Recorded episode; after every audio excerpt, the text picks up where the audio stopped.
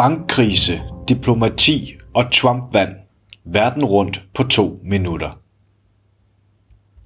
EU Antallet af virksomheder, der går konkurs i EU, er steget til det højeste punkt siden Eurostat i 2015 begyndte at registrere konkursbegæringer i unionen. Små virksomheder i EU trues af energimangel og stærkt stigende priser. Europa som følge af strække på hovedkontoret for den danske vindmøllegigant Vestas tyske afdeling vil firmaet nu forhandle med den tyske fagforening IG Metall. Det britiske brandmænds fagforening FBU anklager regeringen for at føre krig mod hårdt trængte arbejdere gennem budgetnedskæring. Fagforeninger på tværs af franske industrier indleder strække på ubestemt tid for at forhindre hævelse af pensionsalderen. Ansatte ved otte børnehaver i Norge strækker for en hybrid pensionsordning, og i dag starter græske fagforeninger endnu en landsdækkende strække oven på en dødbringende togulykke, der fandt sted efter jernbanenetværket var blevet privatiseret. Sverige den svenske regering trodser omfattende kritik fra Sveriges eget lovråd og indfører alligevel en ny terrorlovgivning i forsøget på at tilfredsstille den tyrkiske regering, så Tyrkiet vil godtage et svensk medlemskab af NATO. Holland Bundebevægelsen BBB har vundet 15 ud af 75 mandater i Hollands senat, efter at bønder har organiseret omfattende protester mod regeringens planer om at halvere landets nitrogenudslip, der i høj grad kommer fra landbrugssektoren.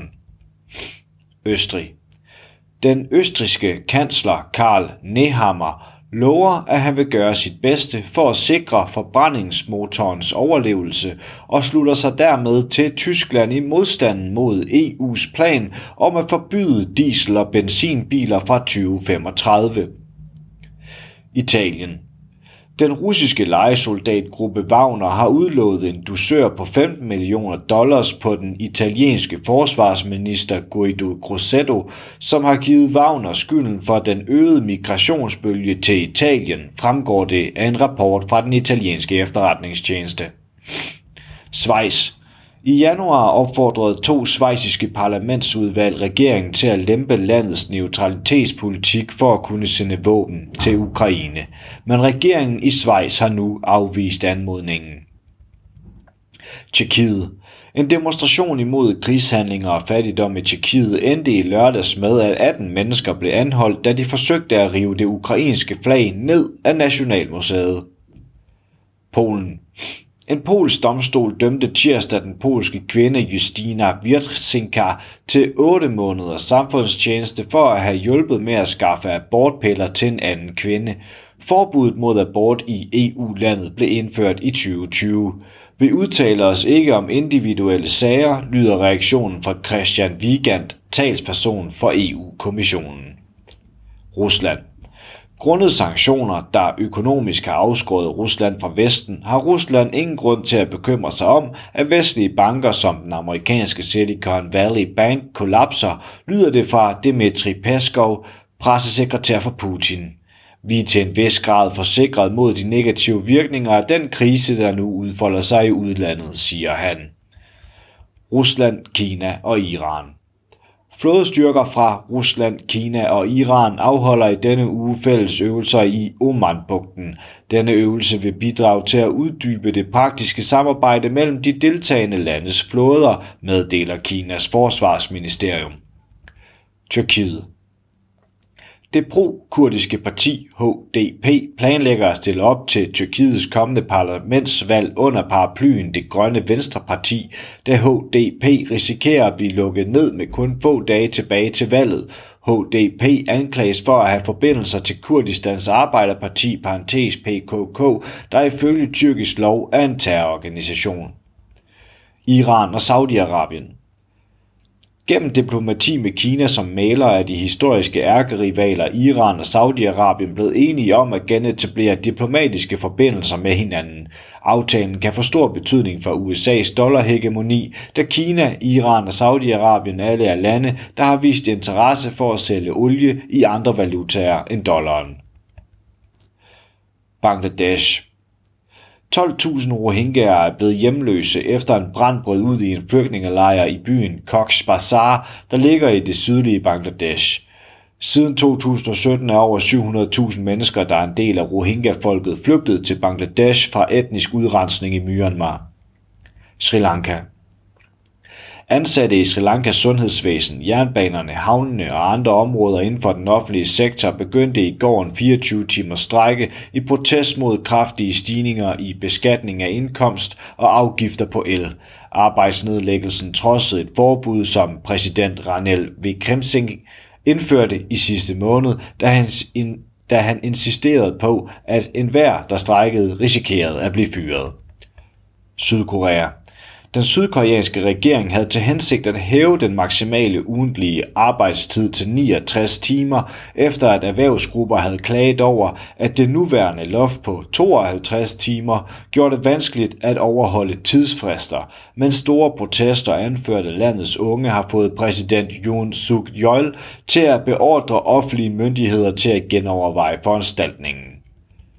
Etiopien og Niger Antony Blinken er begyndt sin officielle rejse til det afrikanske kontinent, hvor han vil blive den første udenrigsminister fra USA til at besøge Niger. Blinken har allerede været i Etiopien, hvor han mødtes med premierminister Abiy Ahmed og lederne af de styrker, der har kæmpet mod regeringen i Tigray-regionen. Blinkens tur til Afrika kommer i en tid, hvor Kina og Rusland øger indflydelse på kontinentet. Sydafrika den sydafrikanske arbejdsdomstol har beordret ansatte i det offentlige sundhedsvæsen til at afslutte en uge lang strække, som har påvirket driften på nogle af landets store sygehuse, oplyser Sundhedsministeriet. Sundhedsarbejdernes fagforening Nehavu har organiseret strækken med et krav om lønforhøjelse på 10 procent. Swaziland Swazilands kommunistiske parti fortsætter med at organisere aktioner i protest mod det kommende parlamentsvalg, der betragtes af mange som kongens marionet med vidtrækkende restriktioner for, hvem der kan stille op til valg og med parlamentsmedlemmer, der ikke har nogen magt til at holde monarkiet ansvarlig. Swaziland er det sidste tilbageværende monarki i Afrika, og befolkningen i landet har været udsat for brutal undertrykkelse for at gøre modstand mod kongens styre.